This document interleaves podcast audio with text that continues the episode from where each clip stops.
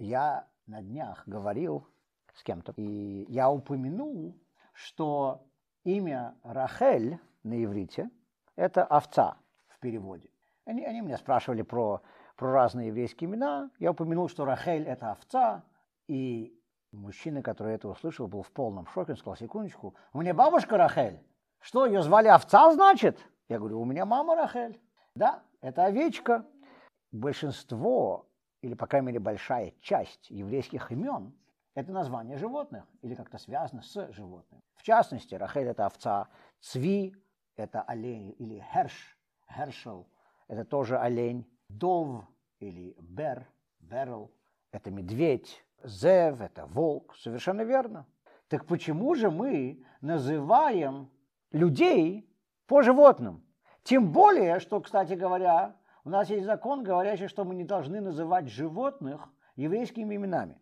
Если у вас есть кот, не называйте этого кота Яшей или Яковом или Мойшей. И если у вас есть собака, не называйте ее Мендел. Еврейскими именами нельзя. Греческими, сколько вы хотите. Так почему же мы имеем такие странные имена? Это берется, в частности, из нашей недельной главы, глава Ваехи, в которой Яков подзывает к себе своих детей перед смертью, дает им благословение и сравнивает в этих благословениях, многих из них, с животными. В частности, здесь, здесь говорится, что Иуда – это молодой лев, и поэтому у нас есть имя Ария. И, кстати говоря, мы только что упомянули фамилию Гурари. Гур Арье – это львенок. И это семья, которая ведет свою родословную из, из колена Иуда. И поэтому у них фамилия Гур Арье. И, кстати говоря, они тоже потомки царя Давида. И потом говорится, что Иссахар – это осел, Дан, сказано, является змеей, Нафтали – это лань, и Беньямин – это Зев, волк. Так почему это? Почему, если Яков хотел бы даже, например, обратить внимание своих детей на какие-то характеристики животных. Сказано, что мы можем поучиться очень многому у животных. В Шлюханарухе, в своде еврейского закона говорится, что когда человек просыпается утром, он должен быть сразу бодрый, как олень. Потому что, вы знаете, олени прыгают с места. Вы когда-нибудь видели, как здесь у нас олени прыгают через эти заборы, которые строят рядом с хайвеями, рядом с, с красными магистралями? Строят заборы вокруг скоростных магистралей для того, чтобы олени на них не забегали, чтобы не попадали под машины, или вернее, чтобы машины не попадали под них, как это чаще всего бывает. И это не всегда помогает. Я один раз увидел это, я не мог поверить. Олень стоит на одном месте, ему не нужно делать шаг назад.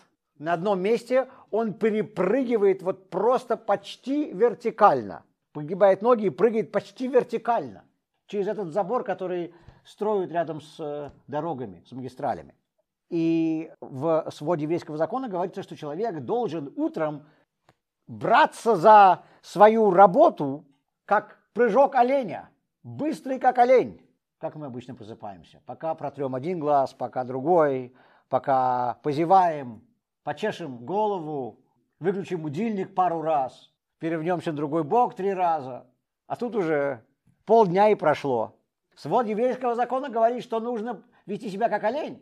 Но если даже Яков хотел бы подчеркнуть какую-то характеристику, какую-то черту животного, это можно было бы делать, даже не упоминая этого животного, просто говорить, что ты должен быть бодрый, быстрый, смелый, сильный. И даже если Яков хотел бы привести животных в пример, он мог бы делать это в сравнительной форме, говоря, Бенямин как волк. Здесь не говорится Бенямин как волк, здесь говорится, что Бенямин-волк. Бенямин это волк. Отсюда у нас и появляются эти имена, как Зеев в данном случае. Кстати говоря, именно поэтому очень частая комбинация имен это Беньямин Зеев. Мы знаем, что часто у евреев двойные имена, как у меня, например, двойное имя, но у меня не стандартное двойное имя, а более стандартное – это чаще всего либо значение одного и того же на идыше и на иврите, например, Дов Бер, Дов на иврите это медведь, бер это на идиш медведь. Или цви герш. То же самое. Герш это олень, цви это олень на иврите, цви герш это на иврите и на идише стандартная комбинация. Бениамин Зеев это тоже стандартная комбинация именно из-за нашего, из-за нашего отрывка из Торы. Так почему это? Для того, чтобы понять это, нам нужно будет сделать небольшое отступление в глубины талмудического изучения. В трактате Кидушин, в самом конце, говорится, что Раби Шимен бен Элазар говорил, я никогда не видел, как олень высушивал бы инжир. Я никогда бы не видел, как лев был бы курьером, что-либо разносящим. Я никогда не видел, как лиса была бы продавцом в магазине. Но, тем не менее, все эти животные, говорил Раби Шимон бен Лазар, обеспечивают себя, обеспечивают себе пропитание. И они это делают, конечно, в результате работы, им приходится охотиться, но без большой боли и волнений. Почему же тогда я, как человек, должен добывать себе пропитание такими волнениями и болями? Ведь на самом деле, говорил Раби Шимон бен Лазар, животные созданы, как сама Тора говорит, чтобы служить мне, а я создан, чтобы служить Всевышнему. Я ближе к тому, ради чего мы все живем. Как это обычно бывает на служебной лестнице. Кто выше находится по служебной лестнице, у того должна быть больше зарплата. Менеджер должен получать больше, чем тот, кто подметает полы в его, в его офисе. Те, кто выше, те должны быть лучше обеспечены. А у нас что получается, говорит Шимон бен Лазар? Вот этот олень кушает себе траву, и у него нехватки травы не бывает, а я должен потом и кровью зарабатывать каждый доллар, каждый рубль, каждый шекель. Несправедливо. Почему же это так? Спрашивает Раби Шимон бен Лазар. Он говорит по одной простой причине.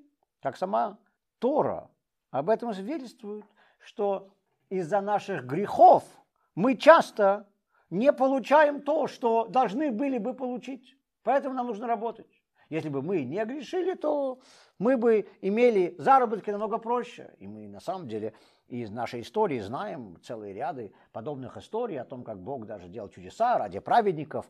Им нужно было работать. Раби Шимон бар изучал Тору, и Бог делал чудо, чтобы рядом с ним росло то дерево, которое бы его обеспечивало и так далее. То есть здесь задается вопрос и дается ответ. Вроде бы все понятно. С вопросом мы разобрались, мы получили на него ответ. Но сейчас мы хотим обратить внимание на те примеры, которые Раби Шимон бен Лозер приводит. Раби Шимон бен Лозер приводит трех животных. Он приводит первое – оленя, который что делает? Высушивает инжир.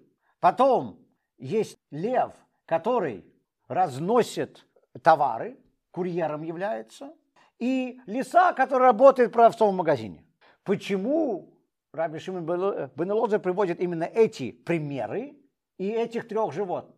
Комментаторы Талмуда поясняют, что причиной этого является то, что эти именно животные на самом деле были бы способны выполнять эти работы теоретически. Почему?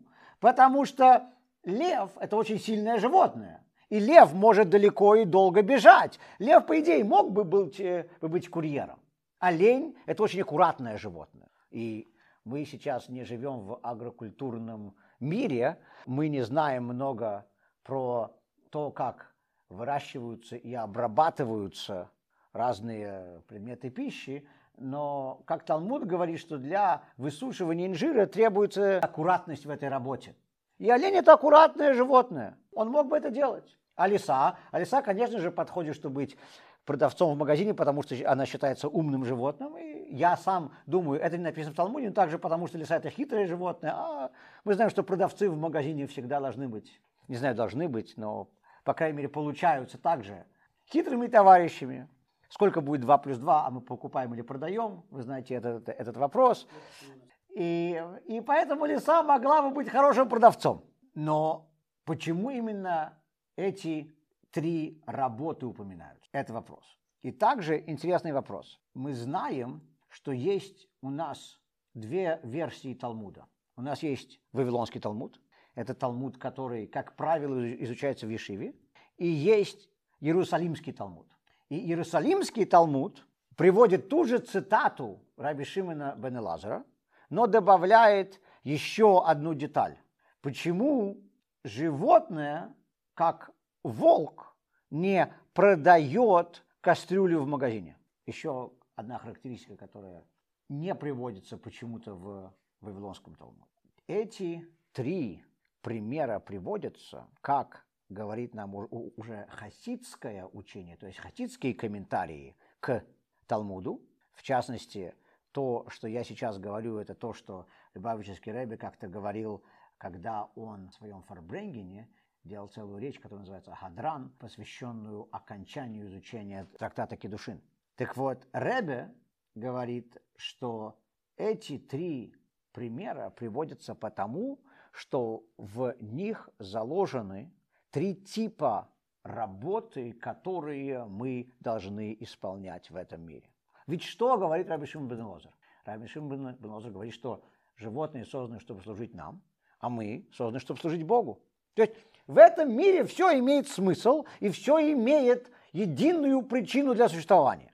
Но как на любом предприятии есть те, кто имеют дело с первоначальным сырьем, обрабатывают его. Есть те, которые потом уже берут это от них и перерабатывают его дальше. Потом дальше и так далее, пока уже не доходит то, с чем они работают, до конечного результата. Это многоэтапный процесс. Также вся жизнь в этом мире, все существование этого мира – это многоэтапный процесс. И животные являются в начальных стадиях этого этапа, и потом передают то, что они делают нам, и мы это уже берем и делаем из этого то, что Богу угодно. Так что же животные делают?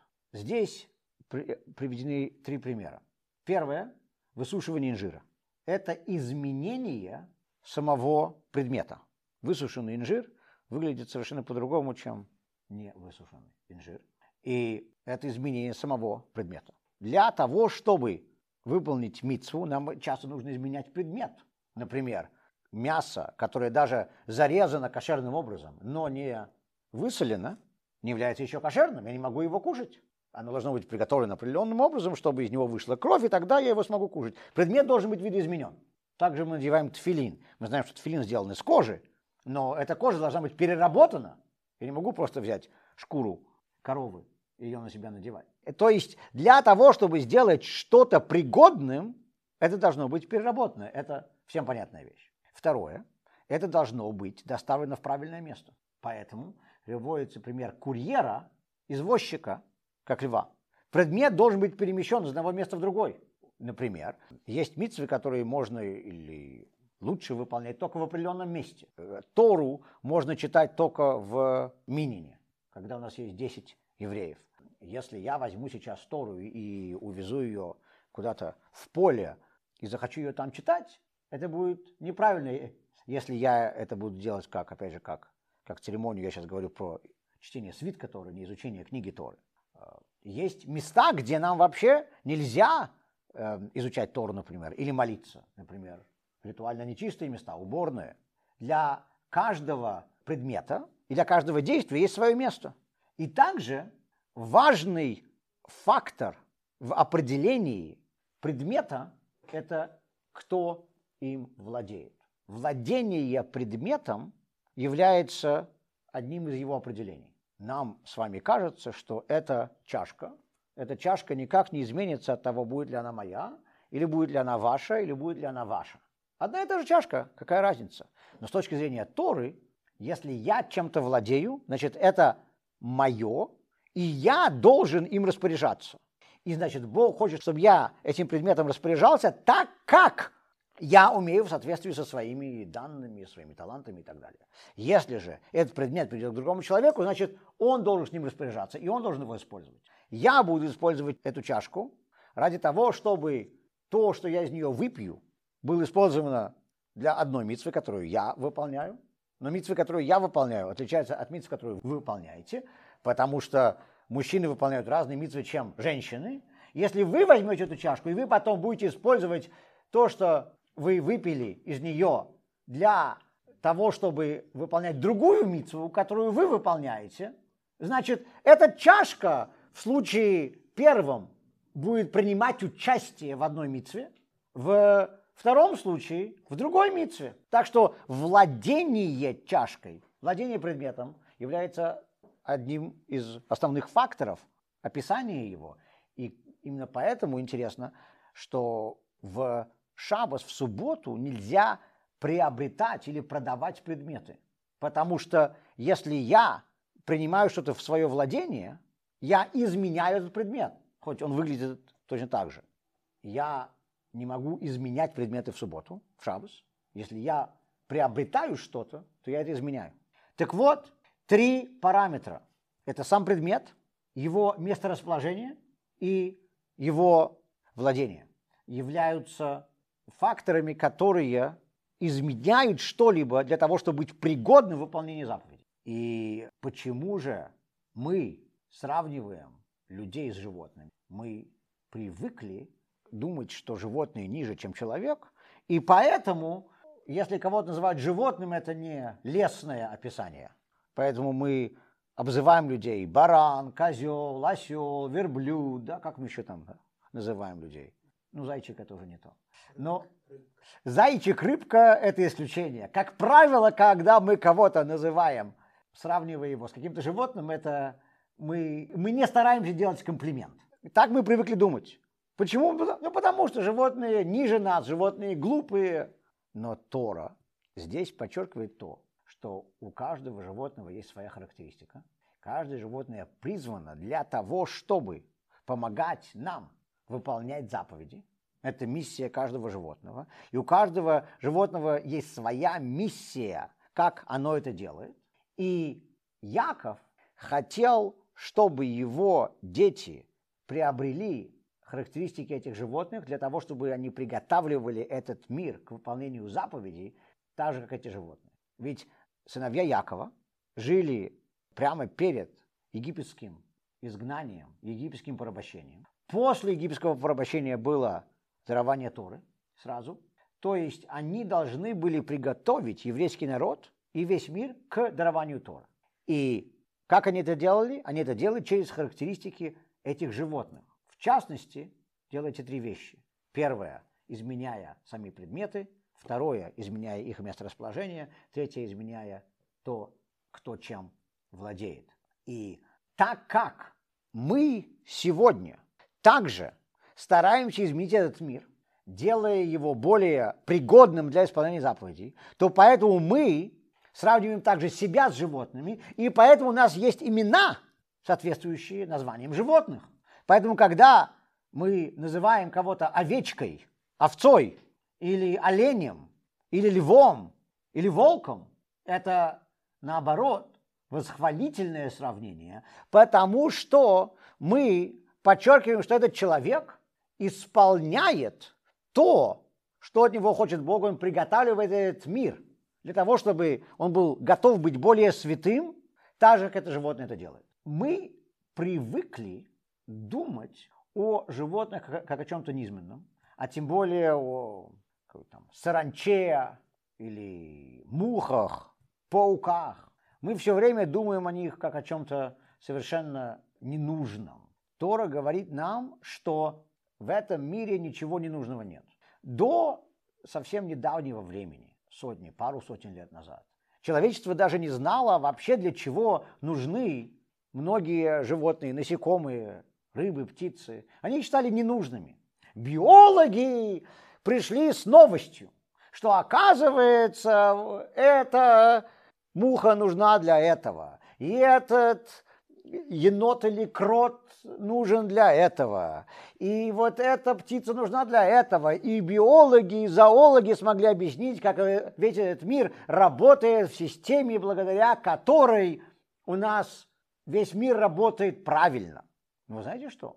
Евреи этих деталей зоологии тысячу, две тысячи, три тысячи лет, может, не знали. Но они знали, что все, что Бог сотворил, сотворено для какой-то цели – Нету ничего, что просто так существует. Ученые недавно подтвердили то, что Тора утверждала в течение тысячелетий. Мазлтов. Не в первый раз и не в последний. Но мы сегодня говорим, что животные важны, и у каждого животного есть какая-то характеристика, от которой мы должны поучиться.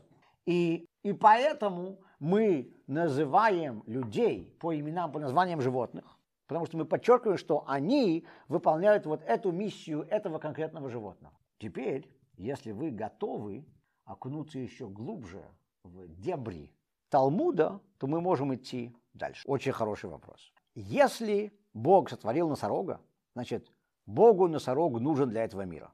Носорог что-то делает в этом мире. Я, может быть, не знаю, что носорог делает в этом мире. Почему я могу знать, что какое-то животное делает в этом мире? Только истории. Опять же, биологи мне сообщают технически, что какое-то животное делает для всей окружающей среды. Но мы сейчас говорим не об этом. Мы говорим о духовных характеристиках каждого животного. И когда Тора мне говорит о духовных характеристиках какого-то животного, то я знаю, что это является его миссией, его уникальностью с духовной точки зрения. О осле, волке и олене и льве мне Тора сказала. А носороге я, по крайней мере, не встречал ничего написанного в Торе носороге. Может быть, написано, но просто я не знаю. Так вот, мы знаем, что Пятикнижие имеет переводы на арамейский язык, так как переводы на, на другие языки, и переводы на арамейский язык появились раньше еще, чем все остальные переводы, потому что арамейский язык был разговорным языком для евреев в течение многих веков. И у нас есть два основных перевода на арамейский язык. Это Таргум Йонатан бен Узиэль, Таргум Йонатан, и Таргум Онкелос. Эти переводы также являются комментариями. Потому что очень часто мы не знаем точное значение какого-то слова, мы можем не знать деталей, тонкости перевода, и перевод на арамейский нам помогает это узнать. Так вот, в недельной главе Вихи, когда Яков дает благословение своим сыновьям, он говорит о Беньямине, сравнивая его с Зеевом, с волком, и говорится там, что это потому, что на его территории будет построен храм. Но вот здесь есть разночтение в разных переводах. Йонатан бен Узиль пишет в, в своем переводе, на его территории будет построено святилище, Мигдаш. Онкилос переводит, на его территории будет построен дом святилища, Бейт Хамигдаш. Вроде бы маленькая деталь, вы могли, вы могли бы сказать, какая разница? А мы сейчас видим большая разница. Мы с вами до этого упомянули разницу между версией фразы, упомянутой нами, между Вавилонским Талмудом и Иерусалимским Талмудом. Мы также видим разницу между переводами Йонатана бен Узиля и Онкилоса, так же, как разница между этими двумя Талмудами. Йонатан бен Узиль жил в Иерусалиме, он жил в Израиле. Его позиция и взгляды были такие же, как у Иерусалимского Талмуда. Онкелос, мы знаем, Онкелос был до того, как он перешел в иудаизм, римским генералом, римской знатью. Он жил в Риме, он жил за территорией земли Израиля, вне территории земли Израиля. И Вавилонский Талмуд был написан, как его название подразумевает, в Вавилоне. И, не в самом Вавилоне, в пригороде Вавилона, Педиса. И те, кто жили за пределами земли Израиля, их подход к жизни, их позиция больше похожа на Вавилонский Талмуд. И, кстати говоря, именно поэтому основной Талмуд, который мы изучаем с вами сегодня, это Вавилонский Талмуд, потому что мы сейчас с вами находимся в изгнании. В чем же разница между Вавилонским и Иерусалимским Талмудом? В частности, разница между ними следующая. Если у меня есть возможность сделать митцву сейчас, и, ну, митцва будет сделана, я ее сделаю кошерным образом, все будет правильно, но может быть, не самым красивым способом. А если я подожду, позже я смогу сделать мицву более возвышенным методом. Пример, который приводится, это делать обрезание ребенку. Нужно как можно раньше, потому что это мицва, которая приходит на восьмой день жизни еврейского мальчика. И на восьмой день, чем раньше в течение этого дня ты сделаешь митцву, тем лучше, потому что он будет, он будет обрезанный уже, полный настоящий еврей. Поэтому митцву обрезания лучше делать утром. Но вопрос, если, например, сейчас лето, обрезание нужно делать в течение светового дня, но летом солнце заходит поздно. У нас заход солнца здесь 8 часов, даже позже, летом. И я могу делать обрезание любое, в любое время дня до, до захода солнца. Лучше сделать его, как мы сказали, пораньше. Первым делом, утром, в 6 утра. Но проблема в том, что в 6 утра люди будет тяжело прийти.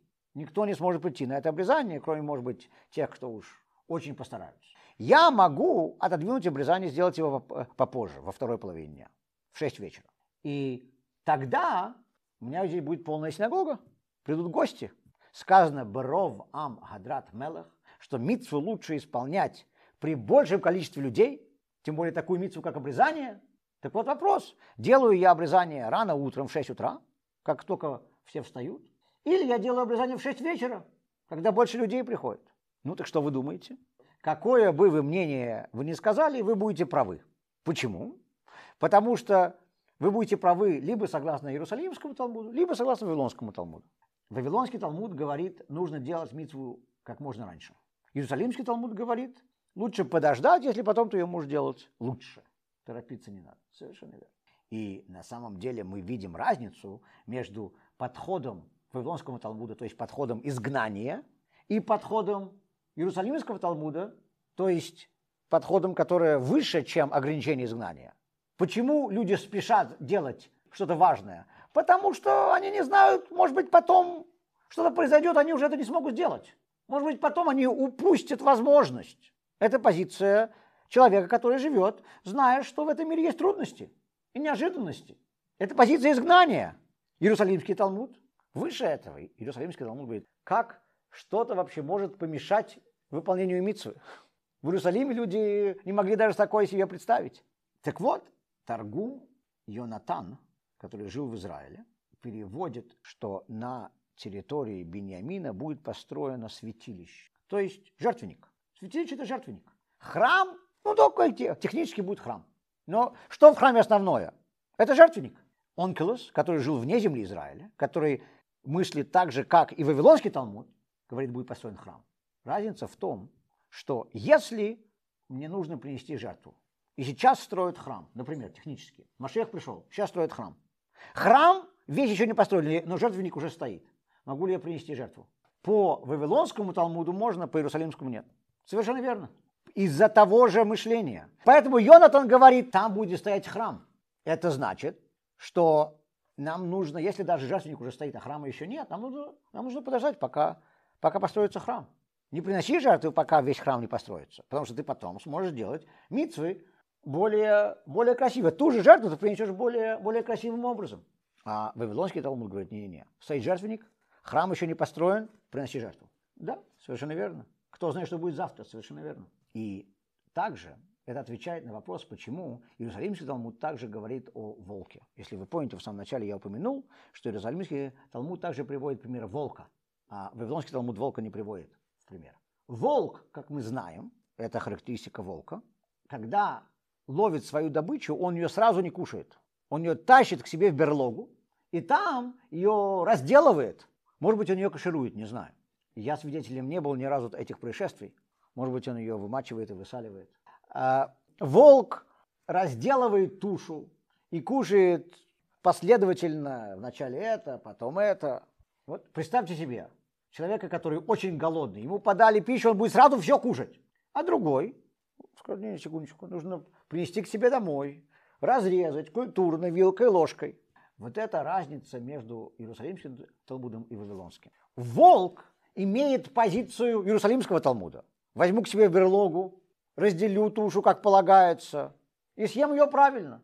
Вавилонский Талмуд позицию волка не имеет. Поэтому он волка не упоминает в этих примерах.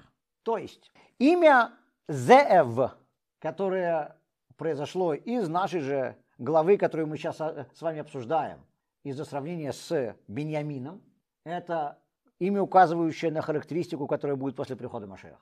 Нам нужно выполнять каждую митцву только самым лучшим образом.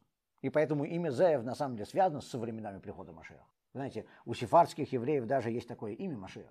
Я знаю человека, которого зовут, его зовут Машех. А, у нас есть целый ряд имен, связанных с приходом с временами Машеха, приходом Машеха. У моей дочки есть подружка, ее зовут Геула. Геула – это избавление. Время прихода Машеха называется Геула. У нас есть много имен, связанных с приходом Машеха, и Зев это один из них. Но мы сейчас живем, еще, к сожалению, в изгнании, и у нас должен быть подход чего? Вавилонского Талмуда. Это значит, что если у нас есть возможность выполнить заповедь, хватай ее, исполняй, не думай ни о чем. Когда у Ребе спрашивали много раз, делать так, выполнять митцву так или так, выполнять митцву сейчас или попозже, более хорошим способом. Рэбби всегда говорил, есть только одна основная мерка, по которой нужно решать, что делать. Тот довод, который ты сейчас приводишь, он тебя толкает на то, чтобы делать митцву сейчас или ее не делать. Если он тебя толкает на то, чтобы подождать, не делать митцву, значит это неправильный довод.